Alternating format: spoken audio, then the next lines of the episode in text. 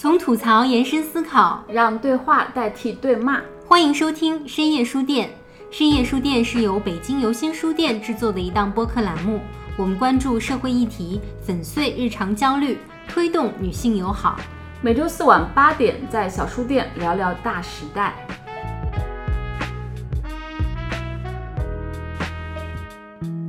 Hello，大家好，欢迎来到最新一期的深夜书店。这期节目是我们在国庆假期前的一次视频直播的音频版，主要内容是明霞姐和我为大家推荐的我们最近读到的自己还比较喜欢的一些书籍。同时呢，还有一个好消息，就是我们游心的第一款原创文创品开始正式发售了。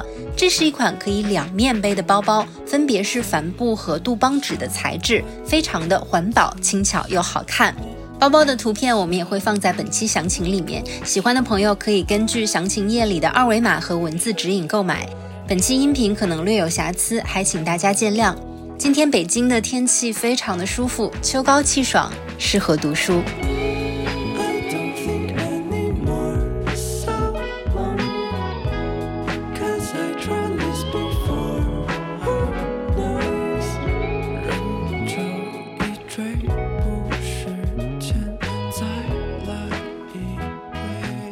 刘星是一家书店啊，就尤其是背后是知识和内容，和我们的一些价值观、我们的一些理念，所以还是特别喜欢分享书的。对，尤其是在国庆长假之前，又是秋冬交界的这个时间，非常希望跟大家推荐几本书，你可以在长假期间做一个选择。就是我选书的品味一直都超过我选男人的品味。所以一定要相信我，就很乐意跟大家分享书。那一萌一直这个身边也没有什么亲密的男性，所以靠靠读书来打发时间。还有健身啊，对，除了缺男人之外，其他都不缺。对，是的，没错。有好书，然后还有运动陪伴。那我们就开始吧。一萌，你的第一本是什么？叫《贪婪的多巴胺》。那这本书呢？我其实是最早了解到，是我很久之前有听过这本书的作者丹尼尔·利伯曼，他是呃乔治华盛顿大学精神病学和行为学部的这个临床事务副主任。嗯啊，他是这本书主要的作者，还有一位联合的作者是迈克尔·朗，他任教于乔治城大学，然后他是一名演讲写手，他曾经给这个国会议员呀，然后内阁秘书呀，还有外交官、总统竞选人都撰写过不同。的这个演讲稿件，所以这本书一定很好看。他们很会表达，很会沟通。嗯，这本书你不能很严谨的把它当做一门科学著作去读，但是我觉得它有一定的科普的作用。它是科普吧？对对，所以就对于我来讲，我觉得它是一个比较入门级的科普的畅销书。所以如果你带着它是科普畅销书的这个视角去看的话，那你可能就是会觉得相对来讲比较轻松一点。对，而且它里面其实举了大量的。一些事例告诉我们多巴胺它是怎么样去作用于我们大脑的，我们为什么会分泌多巴胺，包括多巴胺在我们这个人体呀，还有我们正常的行为和生活当中起到什么样的一个作用。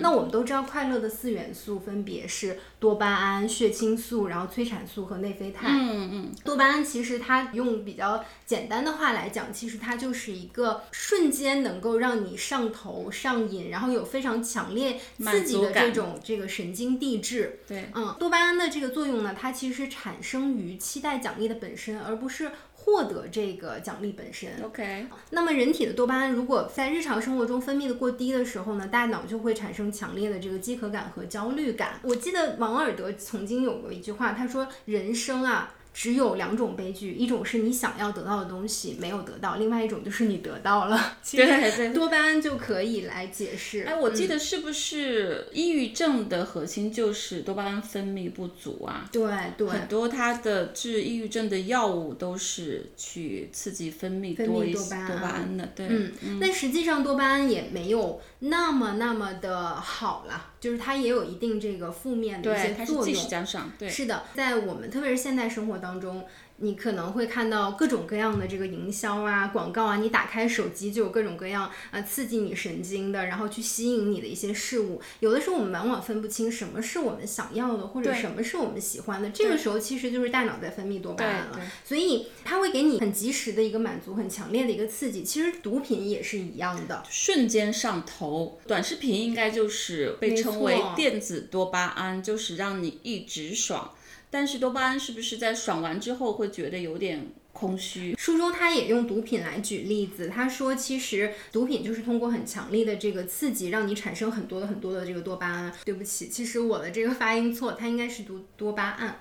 哦，真的？对，这个读字是念胺。对，多巴胺它到达了一个峰值的时候，就会急速的去下降。这个时候你就会产生一个空虚感呀，然后觉得无意义感呀，然后包括不适感。对，那它不断不断在刺激之下，你的这个阈值就会不断不断的去提高。那在你一次一次的这种强烈的重复冲击之后呢，你就你就会成瘾。一个多巴胺是就是上瘾的秘密的核心，嗯，上瘾的秘密就在于多巴胺的分泌，嗯，然后但是多巴胺最可怕的部分在于它分泌过量或者它结束之后。你就进入闲者时间了，哎，没错，就是闲者时间，特别特别准确。那其实像是短视频呀，然后还有比如说 A 片呀，这个色情产品，其实它也是让大脑迅速的去产生大量的多巴胺，给你一个及时满足，让你觉得快、多和爽。对，哎，是不是？跑步运动也会刺激多巴胺分泌啊，也会所谓的 runners high，对对对对，包括很多人可能在感情啊，在爱情一开始的时候，也是会产生大量的这个多巴胺，上头，对，就一种上头的感觉。恋爱脑。是的，虽然这个马老师现在没有恋爱啊，但是我一直对于，但是恋爱过，对，而且我一直对于恋爱这件事情就是还蛮感兴趣，蛮感兴趣的，很奇怪，就是会想要，很感兴趣，对，就是会想要去研究一下这感情是怎么回事。那这本书它的这个前两章，我觉得写的是最好的，这前两章，然后也是最推荐大家读的。第一章讲的就是爱情，第二章讲的就是毒品。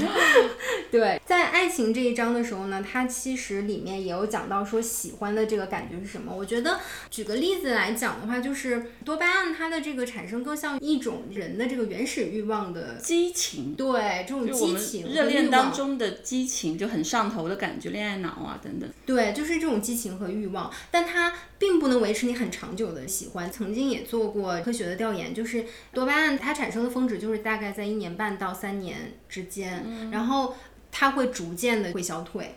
那所以说七年之痒可能根本就用不了七年，你可能三年，甚至现在我觉得三年不到就已经开始痒了。我记得之前读一本小说，我没记错，那个应该是释鸟那本书，他说那个爱情就是一场高烧。哎呦，挺像的，是不是？对，他说其实非常的热烈，但是非常的病态，而且对它会结束。等你病好之后，其实你才要进入真正一段感情的真实的状况和非常非常具体的挑战。没错，那才是爱开始的时候。但是爱情可能就是多巴胺刺激下的。是的，所以说多巴胺它有很多这个积极的因素，就是会让我们可能对于生活呀，对于工作呀，你会想要去迎接很多新的挑战，然后你想要去获得满足。足获得成功，我觉得这个都是很好的一面，就是你可以点燃激情。但是不好的一面就是它可能也会刺激你去追寻一些可能会对你的生活呀，对于你的这人生造成伤害的一些行为，比如说毒品呀，比如说酒精啊。所以就是多巴胺就是在于你要作为人来讲，你要怎么去利用它。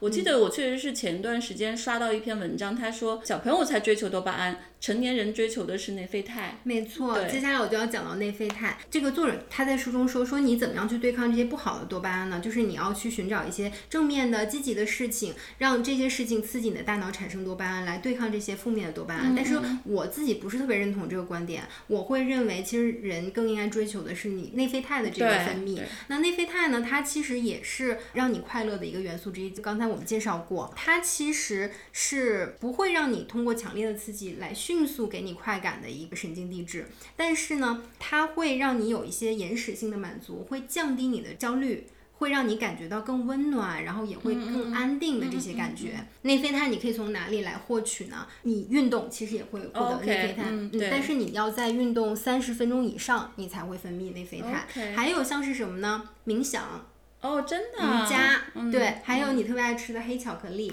也会让人产生内啡肽。还有就是吃一些辛辣的食物也会有这哦样，的果，。嗯嗯，催产素我们都很知道，催产素是爱的感觉，其实是不仅是妈妈生育的时候，她会分泌大量催产素，会减少疼痛，然后会让她产生爱的感觉。其实我们跟身边的人拥抱，然后有亲密的这个接触，这也会产生催产素，所以它并不只是母亲怀孕时候才有。所以真的你要体会爱、温暖、亲密的感觉，就可以去拥抱啊，有一些特别特别善意、信任的这种肢体接触，都会去分泌催产素，是吧？我记得是的，嗯，是的，对，是神经递质。对对，神经递质。那我们怎么样能够去获得这个内啡肽呢？就是你可以通过设定长远的目标，然后以此来付出你的时间精力，付出努力之后，你得到这种反馈和快感，其实就是一种内啡肽。嗯比如说学习呀、比如说读书啊，比如说健身呀、对，而且这些都是反人性的东西，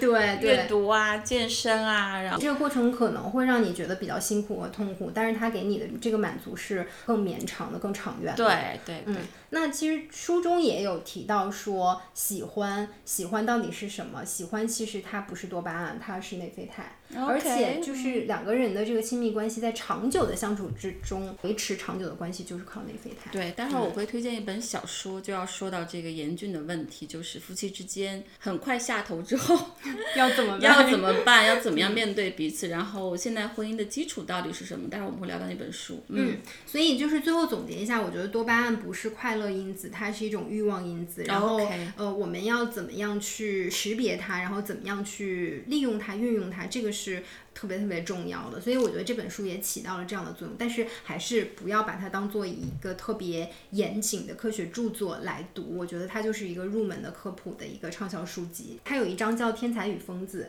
然后它有提到说，比如说爱因斯坦呀、牛顿呀，还有一些科学界和这个包括艺术界的。嗯，对一些大佬啊，一些非常知名人士说，他们就是这个多巴胺型人格。他也提到了爱因斯坦的这个私生活呀、说他就是多巴胺型人格，所以造成了他这个私生活后来是那个样子的。我觉得这个也挺直男视角的啊，因为这个你是没有通过很科学的方法去验证的，因为你也不知道是不是当时。爱因斯坦他就分泌了大量的多巴胺，这我觉得是哦更多的是作者的他他的一种猜测。推测。对，总而言之，就是我觉得它还是一本挺好读的书、嗯啊，但是它不是严谨的科学著作。就近几年，我特别喜欢这类书啊。一个嗯就是像我在我的阅读观就阅读的三个抽屉里面分享过的，这就属于第二个抽屉，就是它是让我们认识客观世界的，对然后认识自我的这类书，其实我还是非常建议多读一些，尤其是这种轻科普类的，它的底层是现代科学研究的进展，但同时加了大量的我们日常生活当中的一些一些例一些子例子和嗯需求。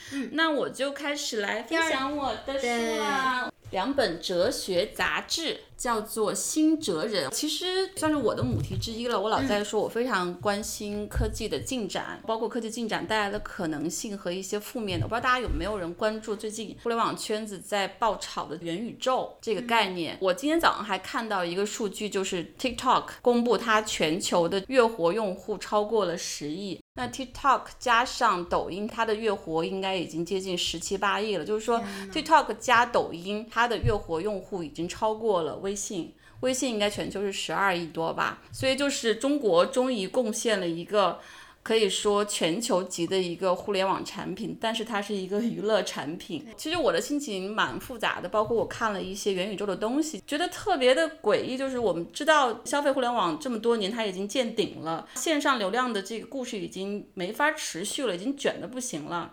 我当然是设想，我们需要一个新的逻辑，比如说我们回到线下，我们回到真实世界，我们回到实体经济产业的一个一个具体的这个数字化的过程。但是没想到这些科技巨头们要去元宇宙了，要去一个虚拟世界了。然后我最近看到、听到这个圈子里面的人在疯狂的谈论对于元宇宙的兴趣、兴奋跟激情，all in 元宇宙等等。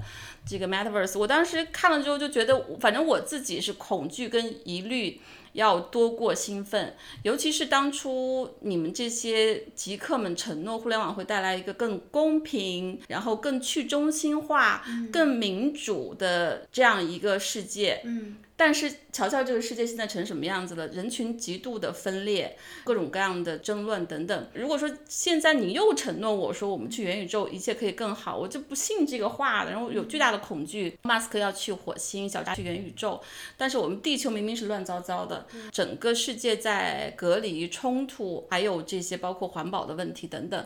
所以在这些问题这么冲突之下，其实对于科技的反思是特别特别重要的。我自己其实听起来特别像一个科技的批判者，但是其实确实是很关心科技的发展。我在腾讯也做这个项目，所以这两本书是我觉得特别特别。想要分享大众也可以读的。刚才说到抖音，包括说到其实短视频是一个电子多巴胺。其实这两本书，它是全球的这些顶尖的哲学家跟思想家在分享他们对于这个现代生活的反思。但是我们知道，二十世纪这些大思想家、哲学家们都在研究工业化和消费主义。对现代人生活的异化和影响，对于现代人的摧残等等。但现在我们看到，整个消费主义的这个主题都转变到了科技产品对人群的伤害。他每期会选一个主题，然后去讨论分享。因为是一本哲学杂志嘛，它有短的笑话啊，然后有图片呀，还有长的访谈文章。第一期的主题是关于平衡的，因为整个互联网带来大量的极化，比如说贫富差距，然后还有我们九九六，就是生活彻底。被工作所控制，还有包括我们大量的时间沉迷在线上，在虚拟世界，尤其是二零二零年是整个财富大分化的一年，全球的政府在大放水，在大量的发币，然后这些币不能进入实体经济，去了股市，然后让这些科技富豪又暴富了一圈，就他们那一年隔离当中什么都没做，然后他们变得特别特别的富有，贫苦的人越来越贫穷，所以这些极化都是互联网和社交媒体带来的，所以。第一本杂志就是讲了我们现代生活中各种各样的失衡和极化分化，你看之后一定会有非常多的共鸣的，一定会找到你自己生活的一些映照，而且读起来很容易。比如说我们要读一本专门的关于科技反思的这个著作，会蛮深的，而且它通常只是针对一个问题的剖析，比如说隐私的问题呀，比如说我们上次读书会分享过那个销声匿迹，是讲互联网背后那些隐形的打工人的，但这一本就各个方面。的你可以不用去读艰深的哲学著作，读几篇文章就可以充分的去看清楚技术带来的真相，所以我非常非常推荐这本，而且我觉得它也很适合在假期期间随身带着，可以随时翻一两篇来读，我觉得你一定会喜欢的。它里面有很多图是非常好看的，它虽然说在反思现代生活，但是它有大量的跟我们古代的哲学家、思想家的呼应。既有一些艺术作品，然后也有这些摄影作品，是非常精彩的。第一期讨论了互联网带来的失衡和极化，谁吃了你的脑子？讨论的是信息爆炸。还有社交媒体带来的问题，有一篇短视频专门介绍这本书的一个观点，就是过量的信息就像哭泣的婴儿一样，它大量是琐碎的，是没用的，而且它对于我们日常生活其实没有真正的帮助，对它离科学和知识很远。然后这本书里面还有一个特别好的观点，其实是我们忽略的，就是说，其实我们这个时代很多重大的问题、糟糕的问题。都是跟信息无关的，比如说我们可能还是有核武器的危险啊，包括还会有饥饿的问题，然后贫穷、环保，它都跟信息没有关系。但是我们这一轮科技最大的贡献就带来了信息的爆炸。Google 它的使命就是整合全世界的信息，但是当你把全世界的信息都高度整合之后，我们的世界并没有变得更好。各种各样的社交媒体平台贡献了那么多内容，但是。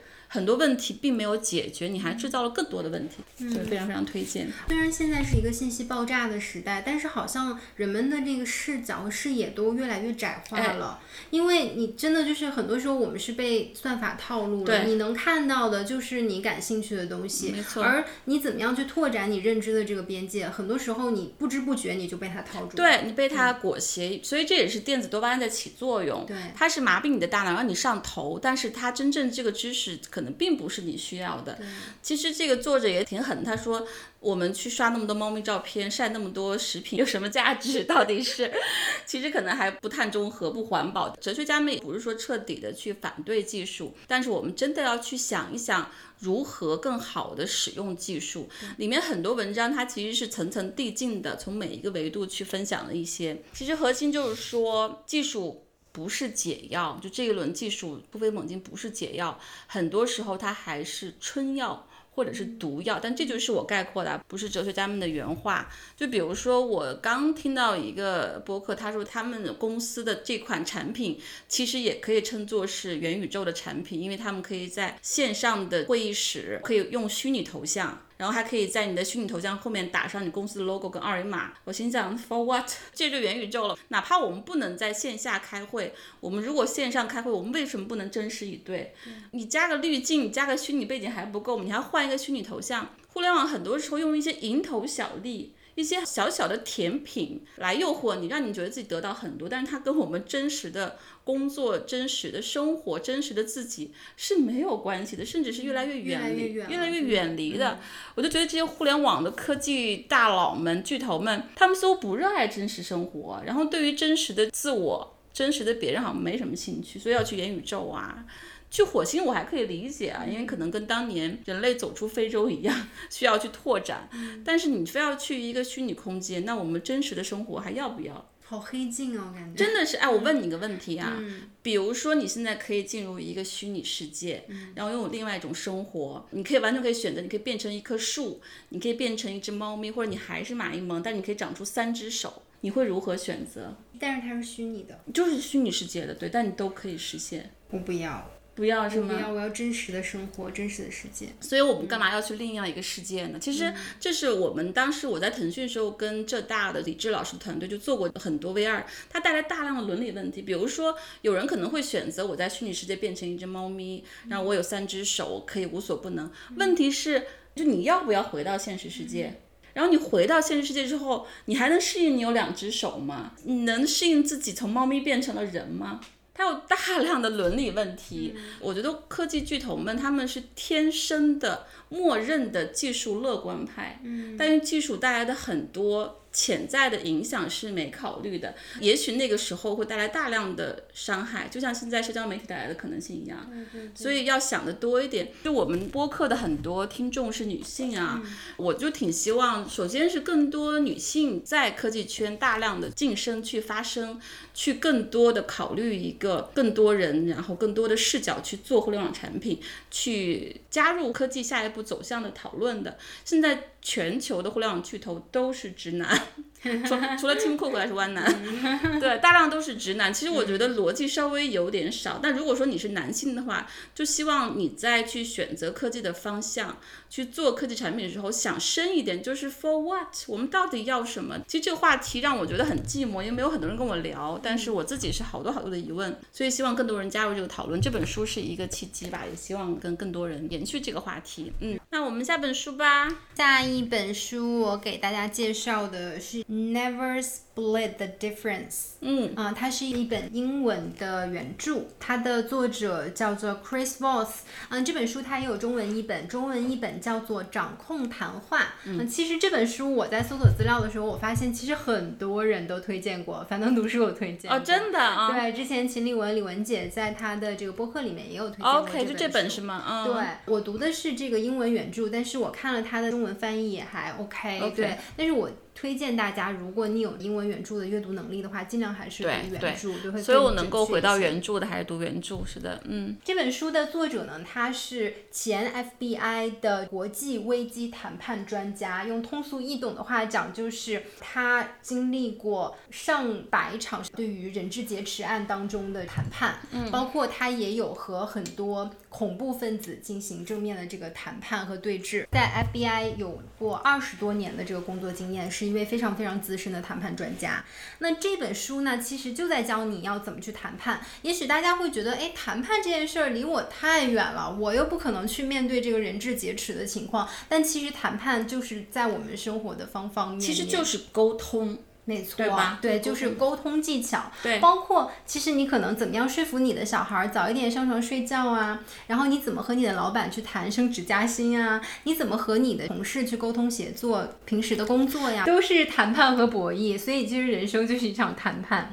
那这本书的书名呢特别有意思，Never Split the Difference，它的这个 Split the Difference 的意思是各让一步，各退一步，然后折中成交或者是差额各让一半。他说 Never Split 就。就是永远不要各退一步。OK，所以我们才需要谈判。这个书就是方法论嘛，它会告诉你什么样的应用场景，然后你可以有什么样的方法去很具体的和他人去进行一场谈判。书中有一句话我觉得特别好，他说：“You are the least important person in the negotiation”，就是你在谈判当中是最不重要的那个人。其实就是在告诉我们，你要放下你自己的 ego。然后你怎么样能够站到他人的这个立场？怎么样能够去共情？对，尤其是要让自己上头的那个情绪哎去平复下来，非常非常重要。嗯，是，其实我们很多人都会觉得谈判就是一场争辩，或者就是一个博弈博弈。我们总是想要去说服对方，那这本书里面就告诉你，其实谈判不是一味的去站在你的立场去说服对方，而是你要站在他人的。他者的这个立场，去告诉他，哎，你这样做可以变得更好。我米莎姐经常说一句话，就是共赢和多赢。对对这本书里面也有谈到我怎么，说这么这么土的话？多赢是多赢。最爱我觉得不高级，不是不是高级，不精彩。这本书里他就说说，其实谈判你就是在告诉对方，我们怎么样达成一个 mutually beneficial win-win solution。OK，对，就是怎么样让双方都互利，然后怎么样双方都赢的这样的一个局面。他举了很多很多他在现实当中去谈判的一些例子。他有讲到一个例子，就是说他有一次在一个人质劫持案当中，他会按照他的那个 SOP 去和劫持绑架者去进行一个对话，他们会有一个话术，看不到那个现场的这个场面，他想知道人质是不是还活着。他想让人质去说一句话，但是这个劫持者呢，就一直不让人质和他们去沟通，所以他们也不能确定这个人质是不是活着。直到这个人质的亲戚就说了一句话说：“那我怎么知道我的这个亲戚他是不是活着呢？”已经双方到了一个这么激烈的对剑拔弩张的一个情况下，你你不让我知道活着，我怎么会给你赎金呢？那那你必须要证明，对吧？你必须要自证。哎，就是这样的一句话，劫持者就让人质说了一句话。然后他突然就觉得大受启发，就说我用了那么多我所谓的很行之有效的方法，但都没有用，反而是这样的一句很普通的话，但是就让这个人质说话了。所以他就是说，我们很多时候都觉得人是非常理性的，可其实人并没有那么理性。人真的不理性，所有的书都告诉我们，就是对于人越来越多的研究，就告诉人非常非常不理性，对非常容易受影响，受各种影响。大多数时候我们都是情绪在起作用。其实往往一场谈判，为什么他最后会不欢而散，也是因为情绪。对，对吧？可能我就是不待见你这个人，我就是不喜欢你说话的方式，你可能哪句话就激怒我，那我觉得咱们就谈不下去了。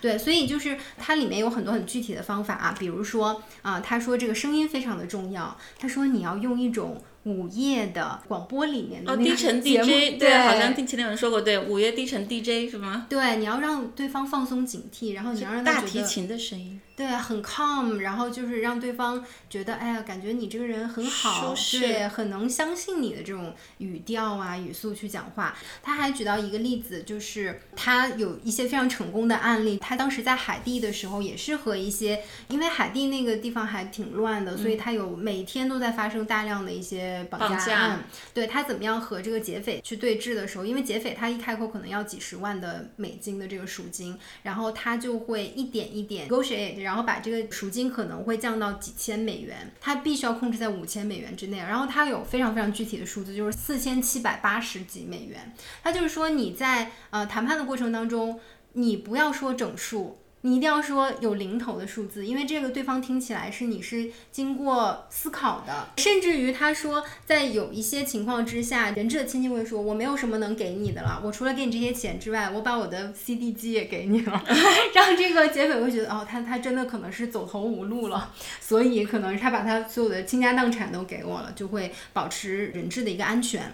这本书给我非常非常多的启发，然后它其中有一个章节叫做 "Don't feel the pain, label it"。你在和对方谈判的时候，你不要只是感受到他的痛苦，你要说出来，或者说我们用现在比较流行的方法就是打标签，对吧？给他打一个标签，就是你要把他的这个痛苦说出来，形容给他，对，这样子对方才能感受到哦，你也感受到了他的这个痛苦，其实就是一个共情能力。我就觉得对于我们们工作其实是蛮有帮助的，因为我们做播客其实也要和大量的人去沟通，对，然后去聊天，对吧？去打开它。没错，我们有一个系列是叫做《和一百个女孩的对话》，这一些主人公和我们平时请到的嘉宾可能还不太一样，是的他们可能并不太善于去在公开的场合里面去表达他们的一些想法，包私人括故事对对去讲他们的一些经历。那么这个时候，我们怎么样去让他敞开心扉，让他放下心防？其实就是你要去跟他共情。这就是我那个三个抽屉里面的第三个抽屉，就是嗯我们的方法论、武器跟工具书是非常非常必要去读的。我虽然没有读过这本，但是我也读过大量的谈判的沟通的书，应该是沃顿商学院谈哦判课等等。对对那本也特别有那本也很棒，对，嗯那本是对我启发很大的一本。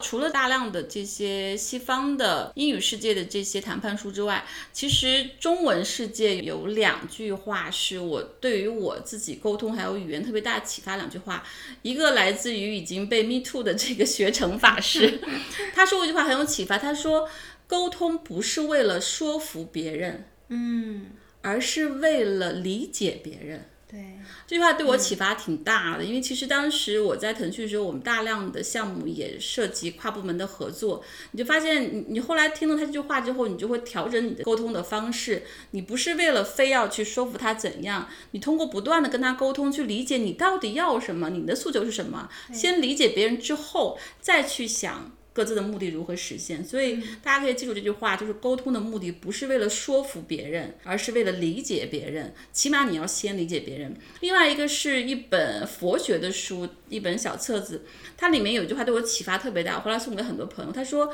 语言的目的不是用来分裂人，而是用来团结人。嗯，这句话特别有启发，因为我们经常就是情绪上头的时候会说特别特别尖刻的话，比如说情侣之间呀、夫妻之间，包括跟父母之间，包括老板对下属，还有下属之间、同事之间这种，有时候你气急败坏时候会说一些非常非常糟糕、非常伤人，你自己也会事后后悔的话。所以其实这个就是你的语言分裂了人，伤害了人。它不有助于去实现目标，而且你自己也会后悔。所以大家记住，语言应该用来团结人。其实我日常跟你们沟通，其实也还蛮注意，就这个话是不是能让我们在一起，对，能把你们拉近我更多，而不是说把你们推开。所以不会用太负面的、打压的这种。而人很多时候也会用自我攻击的这种语言，所以大家对自己也要知道要多一点正面的语言。对，就是其实从策略来讲的话。作者也有说，他说他的共情叫做战略性的共情，是他自己 创造出来的一个概念啊。但其实就是你在谈判呀、沟通的过程当中，你怎么样去关注对方的情绪，然后去达成你们之间一个更好的一个合作。对对其实就是这么简单了。啊、具体的一些方法大家可以再看看书，它里面罗列的很详细。然后我要推荐一本小说，其实这本小说最近还挺火的，至少在文学圈、文文化评论圈挺火的，叫做《鄙视》。其实这本书啊，这对夫妻就是一个沟通谈判的特别特别糟糕的例子。例子，嗯，对，真的是彻底的无法沟通。我这里不想去剧透特别多，因为小说还是要自己去看。这本小说其实比较的知识分子，因为不是说特别爽的那种情节，特别的惊险，也不是说剧情复杂的一个故事，但它也蛮有悬念的。对，他夫妻之间始终有一个悬念，最后才揭开，所以也是很好看的一本书。这本书我为什么要推荐呢？其实。就是跟我们最近的很多讨论有关系，就是现代婚姻的基础到底是什么？我们知道之前的婚姻它是利益或者很强的一个功能性，对吧？似乎是一个社会设定，它需要一个家庭，需要夫妻，需要女性去生孩子，然后男性去养家等等。传统婚姻不管在国外还是在国内，就是它是一个高功能性、高利益化的一个社会安排。但是现代婚姻，当我们没有物质的忧虑之后，我们各自都可以独自生存，甚至活得更好之后，那两个人在一起，它的基础到底是什么？我觉得这本书是一个特别特别好的一个特别深刻的故事。为什么作者会被称为意大利的鲁迅？虽然有点对，有 有点有点硬凹啊，但是其实它确实又很深刻。我觉得这本书特别适合于年轻一代还未婚的一代去想，到底我以后婚姻的基础是什么？如果它不是生儿育女的传承的这个功能，不是一个强力绑定，那它到底是更物质的还是更精神的？你记不记得我们一百个女孩里面的三号女孩甜甜？嗯，她说女孩跟女孩谈恋爱，她们就很精神，因为她们能够非常非常好的理解彼此，共情彼此。这也会带来新的问题，就是她们永远需要对方的这个。情感满足、精神上的理解，但是异性恋男人和女人之间，到底他们的婚姻、他们的结合是不是可以是精神的？还是说必须要是物质的？我觉得这本书就给了一个特别特别大的拷问。这本书有两个特别好的这个播客也推荐一下，一个是忽左忽右的黄玉宁老师跟梁永安老师讲的非常非常精彩，另外一个是可能没有太被关注的叫做乒乓台，他有一期叫做被鄙视的人又在鄙视谁，他也是讲这本书和这本书的同名电影的，我觉得剖析的非常非常精彩。梁永安老师说他非常推荐女孩去读这本书，但是我觉得不是，我觉得女孩都会非常容易共情里面的。妻子，比如说我读完之后，第一反应说鄙视的太对了，但是我不知道男性读的时候，他能不能理解这个妻子。书中的丈夫到最后都没有理解妻子，他不懂妻子为什么是这样子的。所以我觉得我特别希望听到男性读者的一些反馈，就是你们读完这本书，你们真的理解里面的妻子到底。在愤怒什么吗？她为什么那么冷漠？她后来为什么那样的方式对丈夫？然后丈夫的这种委屈是合理的吗？所以这本书还是蛮推荐的。我觉得对于我们这些已婚的人来说，其实也需要去叩问自己的婚姻。我们以为自己懂婚姻，虽然可能婚姻一直在维持也不错。那我们的婚姻到底是物质的，还是精神的，还是功能的？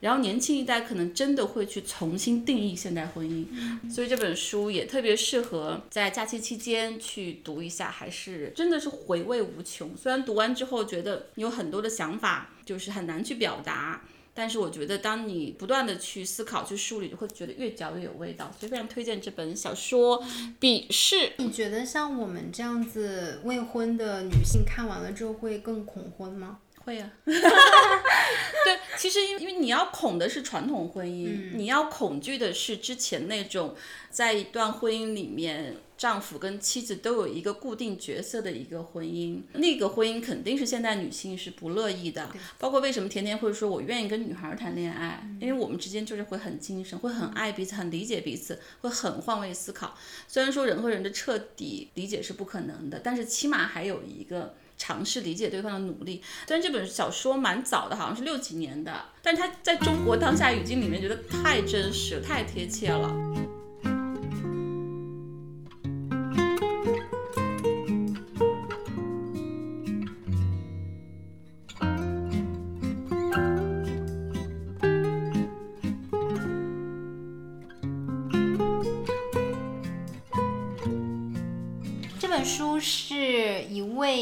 零后的一个作家叫做郑直，不知道就知道郑直的朋友多不多啊？我之前跟佳琪聊的时候，他笑称说他是东北文艺复兴三杰之一，真的，是佳琪封的吗？我不知道是是他自己封的还是他看到，但是我还挺同意这种说法的，因为对他是一位沈阳的一位作家，然后他这本书是他的一个短篇小说集，里面呢一共有六个这比较短的这个小说，那第一篇就是《先正》，也是他这本书的这个名字了啊。那具体的这个内容我就不给大家剧透了，这个是我个人的一个趣味，因为我本来就是东北人，那可能我对于很多描写东北的一些小说。说呀，一些文学作品可能会更感同身受，有一些我童年的这个回忆，包括你能够感受到东北它曾经作为一个老工业化的一个大的一个地区，东北三省啊，那后来它逐渐的有这个下岗潮啊，然后比较的萧条跟落寞，相比它最繁盛的这个时期，那你也能看到里面的人是怎么样生活的，怎么样面对一些生活的苦难，包括东北人的一个精神是什么样的。东北文艺复兴三杰分别是政治。然后我之前对我推荐过的班宇，还有一位双雪涛啊，双雪涛可能现在是目前最出圈的，因为他的几部作品都被改编成了电影。对，班宇他的这个写作风风格，我觉得相对来讲是比较克制的。克制当中呢，你又能感受到他那个东北语言习惯的幽默，他有一点苍凉在里面。正直他的写作风格就是非常生猛，特别猛。相关推荐还有他的另外一本长篇的小说，叫做《生吞》，那本应该是他第一部特别出圈的一部作品，有人称作中国版的《白夜行》。就是东野圭吾的那个《白夜行》，哦真的，对，就是大家可以去读一下，还读了挺多的这个短篇小说集，比如说那个王占黑的小花旦，我觉得也还不错。但是我最喜欢可能就是小花旦，对于其他几篇我就觉得相对比较一般。还有班宇的《冬泳》也推荐过好多次了啊，还有像是双雪涛的一些作品，双雪涛的一些长篇的一些作品也都还不错。但是我不建议大家在短时间之内大量的读啊，因为你读完了可能会觉得他们好像描述的那个环境啊，好像都差不多，然后就是感觉比较相像。但是你隔一段时间去读，你可能会有一些全新感受。Anyway，反正就是我觉得不错的一个短篇小说集，推荐完了。好的，你刚刚说它很生猛，我想起来王朔那部小说《过把瘾就死》吧，他第一句说。杜梅就是一把刀。最后一本我要推荐的啊，这本书其实我自己是很喜欢，但是我推荐起来我还挺为难的，因为我怕别人不喜欢。它是一本科学家的访谈录，法拉奇是我最喜欢的。一位女记者，她是非常非常擅长访谈，就基辛格啊、邓小平，她都访谈过。就如果你有特别好的一个访谈技巧的话，访谈是一个真的不断的挖出一个人的真相的过程。所以我自己是很喜欢访谈录的，包括很著名的巴黎访谈，对吧？对，也是很有很有影响力的。但是我们国内的就蛮少的，越来越少了，因为可能爽文啊这种十万加的文章更吸引人。读这本书挺意外的，它超出我的预期。科学家的访谈能做。这么动人，他整个追溯了这些未来论坛的获奖科学家，他从小到大整个的成长历程，还有他科学探索，包括最后怎么样取得了重大的这个科学突破，整个的过程非常动人的，因为我们能够看到一个人他跨越时代的一些经历呀，他的奋斗，他的苦难和他最后怎么样终于熬出头。我为什么会特别喜欢这本书？就是它展现了另外一种人生。我不知道大家看过一些网红的他们的心路历程。我听过一个 GQ 采访过一个小红书的博主，他的访谈，包括还有薇娅，她也接受过采访等等。薇娅呀，还有小红书的网红的博主，是这个流量时代的明星高光人物。然后他们的生活里面的这种忙碌、紧张、被数据绑架，然后那种紧绷感，甚至还有就是闲者时间，就是多巴胺下头之后的那种空虚感，其实跟这些科学家是完全完全不一样的状态。我看了之后是非常非常被感动的。我觉得这些科学家身上有一些我们特别稀缺的这些东西，他们在，但是他们被我们的这些直播间，包括我们的直播间，其实去冲淡了或者遮蔽了。所以我非常推荐这本书。我觉得这本书不会是热门，不像我们现在有很多书也变成网红书，比如最近的这个《噪声》是思考快与慢作者这个大牛的一本新书。我自己特别想去推荐这一本冷门的书，它。蛮厚呢，蛮笨重的，可能不适合在你国庆假期之间带在路上读。但是我特别希望你在你的书架上留这样一本书，你时不时的打开一个人的故事，读一下他们的一生，还有他们的一些思考，是非常非常打动人的。理性、人性跟科学的光芒，但是你要看了之后才能够体会。虽然说门槛蛮高的，但是我觉得。嗯，它特别的有分量，特别的有价值，所以我特别想把今天我最后的推荐这本书给这个未来科学家，而且呃，有心书店也是未来论坛，就这个出这本书的这个这个 NGO 的这个品牌顾问跟合作伙伴，特别希望推荐给你。而且我前几天刚给经济观察报写了一篇书评，就是针对这本书的，所以感兴趣去可以看一下。好，这就是我最后一本书。大家不知道最近有没有，如果关注科技圈，最近有一个大新闻，就是王小川把搜狗卖给了腾讯，全部卖给了腾讯。其实王小川的经历就是一个当代的天才科学少年的故事。他的选择就是去创业，因为他小时候就是一个天分极高的奥数的天才。他在这个互联网爆发的年代就选择了创业，然后在搜狐，后来又在搜狗，所以他就是年轻一代的科学家或者说科学天才的选择跟出路。但是我们这些科学家，就他们经历的时代，包括文革啊等等，非常非常艰难。他们是属于信息极其匮乏，食物也极其匮乏，然后他们后来长成了非常伟大的科学家。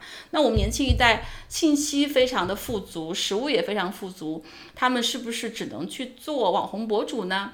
不是说网红博主不好，而是说我我真的希望我们年轻一代，不管你是有各方面的兴趣，你都可以选择多一种可能性，而不只是去当一个博主。因为我那天是听我们一个同事他说，他的女儿现在上五六年级吧，在西城区的一个非常好的小学。西城区的小学哦，他说他们班百分之八九十的同学一心要当网红博主。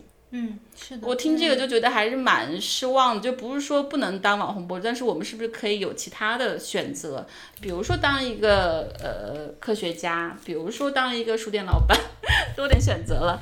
那我就推荐我的最后一本书哦，特别特别喜欢陈嘉映，对它是陈嘉映老师的《何为良好生活》。呃，很多人可能最开始知道陈嘉映老师是因为那一本正在我的正对面，对走出唯一真理观。对，走出唯一真理观嗯、但这本书可能是更早出版的，是是一五年的时候出版的。那陈嘉映老师大家也都知道，他是一位哲学的学者，然后也是一位哲学教授，同时他也是一名特别著名的哲学的译者，像是维特根斯坦的这个哲学研究，还有海德格尔的《存在与时间》，都是陈老师所译著的。这本书呢，书名叫做《何为良好生活》。但实际上，它是一本哲学的书，它并不是一本幸福指南的书，它并不能告诉你什么样的生活才是良好的生活，你怎么样能获得良好的生活。但是它里面其实充满了哲学思辨，你可以把它看作是一篇一篇小的，呃，陈老师他自己的在哲学上的一些思考呀，一些随笔，当中有很多篇幅其实也是之前在杂志上发表过，但这次他编著成书之后呢，他又做了一些新的一些改动、啊，他添加了一些最新的一些他的这个思考的一些成果。所以其实这本书它的副标题叫做“行之于途而应于心”，嗯，用一句特别特别简单的话来讲，其实就是知行合一。嗯，那人怎么样能够过上良好生活？怎么样获得快乐和幸福呢？其实我觉得知行合一可能是其中的答案之一。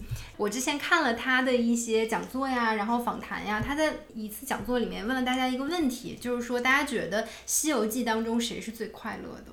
猪八戒，对，大家都觉得猪八戒是最快乐。他说，嗯，的确是。然后他又问了一个问题，说大家觉得《红楼梦》里面谁是最快乐的？《红楼梦》里面谁是最快乐的？也可以问问我们直刘播间姥姥的朋友。哎，刘姥姥其实也还蛮挺快乐的啊。对，其他人我不知道谁快乐，还有快乐？陈老师给出的答案是他觉得薛蟠是最快乐的，哦因为他每天就花天酒地嘛，对吧？这个酒池肉林的生活，他觉得薛蟠过得很快乐。但是他说，那你们问问你们自己。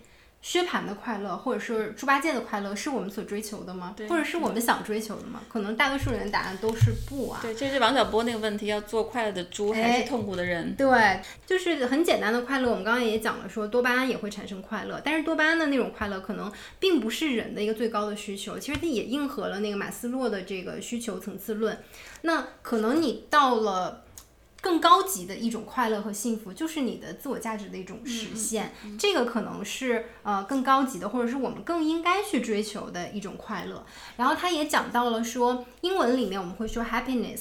它翻译过来可能是快乐，也可以翻译成幸福。幸福他说：“那什么是良好生活呢？”他想了一个词是 well-being。哦，，well being，。对他觉得 well-being 其实是最好的一个状存态。在。呃，书里面其实有很多很多的这个思考，包括快乐有没有好坏之分呀，然后包括他有 diss 了一本书叫做那个《自私的基因》，前两年也挺火的。那本书好火的，也算是对蛮蛮经典的一本书。对，陈嘉映老师就畅销书。对，他就觉得这本书，首先他就是没有做到科学上的那种严谨，或者说他可能不够严谨吧。哦对，因为道金森可是一个大咖，大咖 diss 大咖，我们该怎么办？我们就看神仙打架。我觉得他们可能站的角度和研究的领域也不一样了。比如说，你从这个生物学呀、经济学，甚至是博弈论的角度，都有你自己的一个解释。但是哲学它有自己的一套体系对，认知。自私的基因听着像是挺挺悲观、挺悲凉的。对，然后陈嘉映老师就会说，与其说是自私的基因，不如说是自利的基因。OK，对，就是比如说，我们可能在生活当中，我们走在大街上有一辆车要撞我们，那我们是不是要躲开呢？那这个可能就是一种自利，你不能把它解释成一种自私。比如说冷了要穿衣服呀，饿了要吃饭，其实它都是一种自利。那自利听起来可能就没有那么的没有自私那么的功利，或者是给予一个价值的一个判断。嗯嗯，里面就有提到说，呃，基因都是自私的，与人皆自私其实是两类命题。嗯，那他举了一个例子，说巴勒斯坦的青年身负炸药闯进平民人群当中，这是利他还是自利呢？是英勇就义呢，还是滥杀无辜呢？你可能怎么解释都有它的道理。对对对，所以他说我们要查看的不是基因，而是我们的文化传统。那你从这个巴勒斯坦和以色列的这个历史来看，两方面都有他们各自的这个经验和感受，所以你就是很难用一个生物学的角度，或者是看似科学的一个角度就把它就给解释了，因为它可能是更复杂的一个问题。对，我觉得还是两个维度吧。嗯自私的基因，它是说从人类这个物种它的繁衍和进化来看很多就是人的行为对，和结果，但是陈佳燕老师回到个体他的呃存在和幸福去看问题，还是不同的维度吧，都是一个视角。然后他也有说到说这个快乐到底是什么呀？然后呃追求快乐的这个过程当中啊，包括苦难到底是什么？他讲了一个例子，有一个成语叫孔颜乐处，他讲的是孔子的大弟子颜回，他就是平时吃的喝的都是粗茶淡饭，对于自己的这个生活是非常非常的极简，然后非常苛刻，但是他自己却是乐在其中的。所以说，我们的快乐可能来自于大脑分泌的多巴胺，但是仅仅有这样的快乐可能是不够的。没错就是幸福，它是需要非常恰当的一种快乐的一种自洽的一种快乐，而那种短暂的可能及时的快乐，从长远来看，并不是人类最高的这个精神追求。对所以说你怎么样去寻求自己的一个良好的生活，建立自己的一个良好的这个秩序，在这么纷繁的一个世界当中，你怎么样能够更好的自处，怎么样能够做到更自洽，这个可能就是我们要去追求的和不断去探索的。对，而且就是真的是向内寻会更容易找到快乐，就是自己的感受很重要。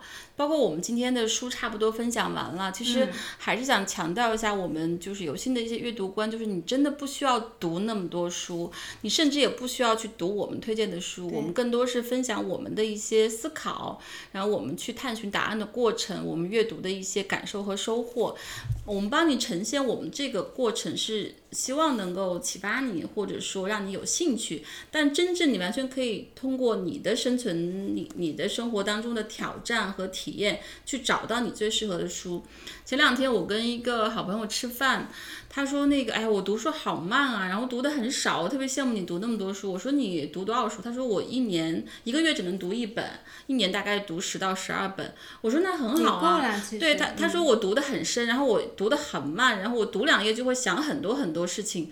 我说这是特别典型的深读是很好。他说啊那个我不知道你，我说其实我也没有读那么多，但是我也会分这个泛读跟精读。他说我有朋友一年读一百本书、五十本书，我说这真的不重要，就是我们有时候会衡量一些好衡量的东西。但是，比如说，我们可以去衡量他读多少本，我读多多少本，可以特别好的比较。但是每一个人阅读每一本书，他自己的体验是没法呈现的，没法衡量的。就我们两个在这里尽量的去分享我们的感受，但真的只是一丢丢。我老说，每一个人的阅读体验是他心灵的一小片秘密。只是一小片，他给你一点这个沟通和启发和兴趣，但是每个人都要回到他自己心灵的感受和秘密，我们互相来交换我们的秘密，这是我们最推崇的一种阅读方式，就是你读起来就好了，然后去挑自己喜欢的书，不要去执迷于别人的书单，或者说别人读了多少本书，那都是一些阅读当中的误区。其实这个也是在 Justin 对我那个。沟通就是我们俩有问答，那里面我讲的很多东西，其实反复再强调一下。就刚才一萌这本书最后结尾是何为良好生活，我们都觉得阅读是为了成为更好的自我，嗯，然后获得更好的生活，你期待生活。但是我觉得这是阅读的一个最高目标。其实我还想分享一个阅读的最低目标，就在这个时代，我为什么阅读特别重要，就是。避免被别人洗脑，避免成为被割的韭菜，真的太重要了。因为信息太多了，我们不可能去了解所有的事情。你如果不去更专注，然后不断的提高你自己的这个阅读的品味，然后信息判断的能力，你很容易就被别人误导，然后你很容易就成为被割的韭菜，这就太惨了。所以阅读其实比其他的任何时代都更必要、更需要，尤其是深度阅读。